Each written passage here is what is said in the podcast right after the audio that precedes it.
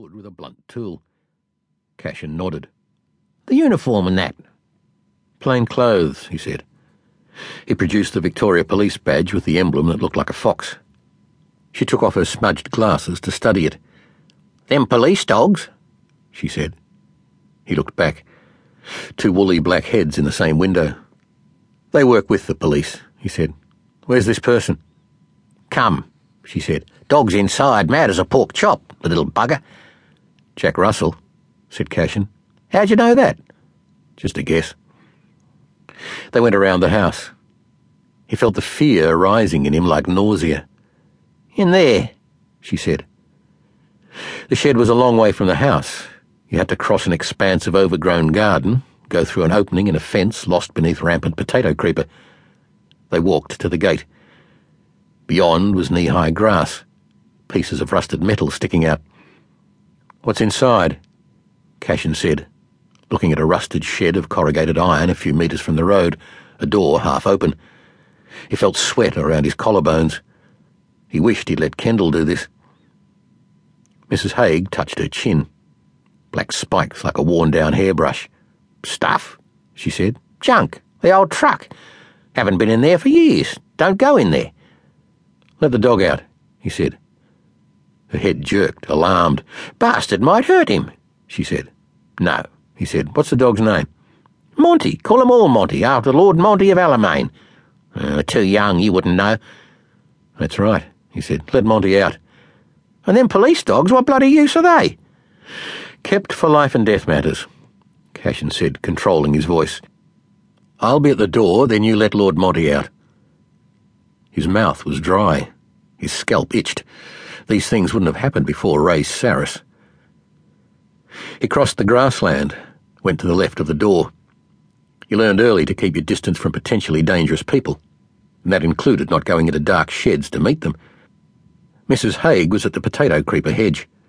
He gave her the thumbs up, his heart thumping.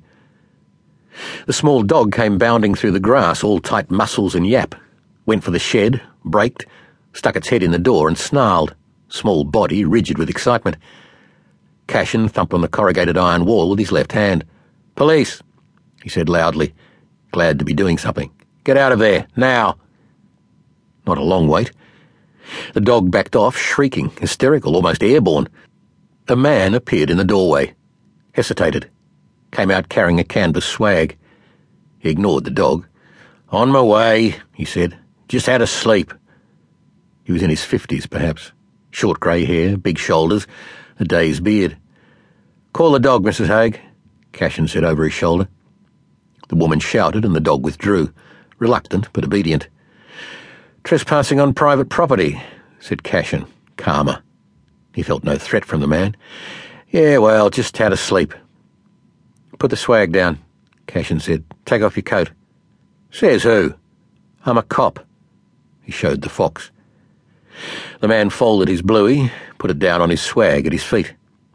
He wore laced boots, never seen polish, toes dented. How'd you get here? Cashin said. Walking? Lifts? From where? New South? New South Wales? Yeah. Long way to come? Away? Going where? Just going. My own business where I go. Mm, free country. Got some ID? Driver's license? Medicare card? No. No ID? No. Don't make it hard, Cashin said. I haven't had breakfast. No ID. I take you in for fingerprinting, charge you with trespass. Put you in the cells.